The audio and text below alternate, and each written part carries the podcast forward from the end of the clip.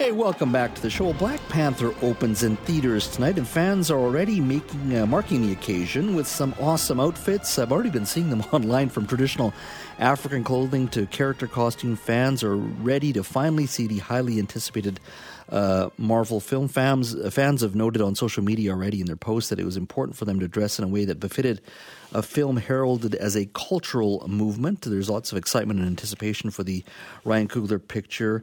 Uh, the film is projected to open big uh, this weekend, and it may be one of the biggest launches ever for a Marvel Cinematic Universe uh, hero. Uh, take a listen to the trailer here. We know what you whisper.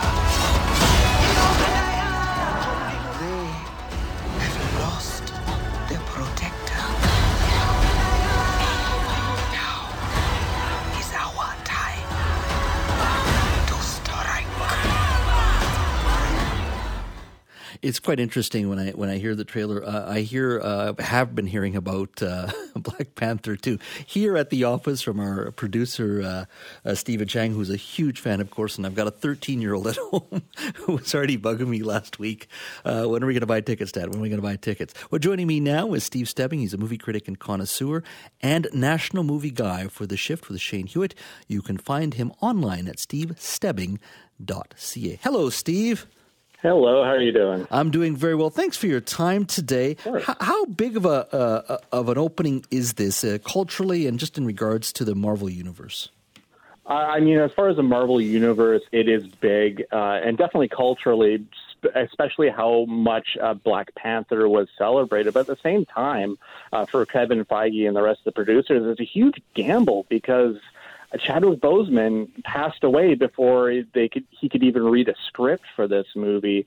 So of course they had to make huge overarching changes to it and um, kind of center a movie around a hero that has passed away. Mm-hmm.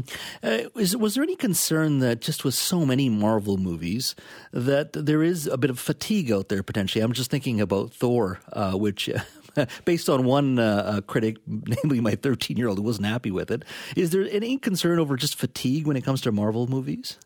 I think it, it, it's always a concern when it comes to, to Marvel movies, and, and some movies experience more diminishing returns than other ones do. But you still have your movies that are still, um, you know, successful. Shang Chi was successful. Eternals, not so much.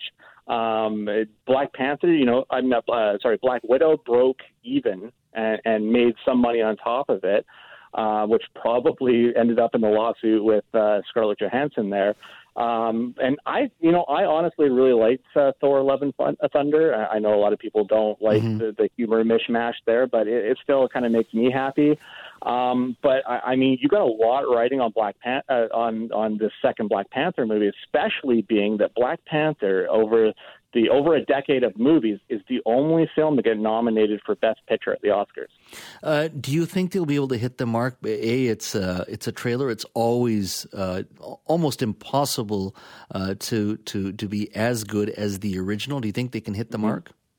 Uh, I mean, it's really hard to trap lightning in a bottle uh, again. Um, and the thing is, the worrying thing is, is that with the death of Chadwick Boseman and, and, and subsequently the death of T'Challa in the movie universe, that you kind of have to redo an origin movie, which you've already done with your first movie. So that is some trepidation heading into it because, as we know, most of these first movies with all these heroes is showing how they got there. So we already saw how T'Challa became the Black Panther. So now we have to see Shuri become the Black Panther in the same kind of regard.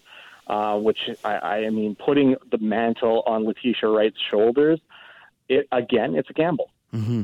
Well, earlier this year, I went and watched Top Gun. Uh, took the family. We really enjoyed it. Uh, this is mm. another one we'll definitely go to the theater for. And of course, uh, over Christmas, we've already talked about uh, Avatar as well, uh, which you know, three or four times a visit to the to the theater in a year is, is pretty decent. And you know, we subscribe to all the uh, streaming services at home. In your mind, will this be part of the sort of rejuvenation of the uh, movie theater, or do you think the movie industry still got some challenges there? I think certain tentpole movies will uh, drive audiences to the theaters. Uh, I mean, like you said, Top Gun was was a big one. Were people gonna gonna go see a movie that's been gestated for 30 years, or were they gonna kind of feel it out and wait for a home video. No, everyone went to the theaters to see Top Gun Maverick, which is the best possible way you could see it because mm-hmm. there's no way you could experience that white knuckle third act yeah. uh, at, at home and get that same feeling. Like I, I almost wanted to, to start whooping and hollering when that scene happened because it, as much as much as I can equate it to, it's basically Star Wars hitting the uh, the uh, Luke hitting the ventilation shaft is your main plot point storyline of that movie. It's still awesome in all in just every way, and you just keep wondering how do they do this. And I think you need the theater to give you that feeling of wonder. Yeah, I mean, I, I think uh, today with all the all the uh, great audio that you get and the big screens you can buy, I think there's a lot you can watch at home, but nothing, nothing will ever compare with the big screen, the energy, the excitement, the sound, uh, just the, the the just the whole environment. That's for sure. And so I'm looking forward to seeing this one. Uh, maybe not tonight, but definitely next week for sure. Steve, thank you so much for your time, my friend. Thanks for having me.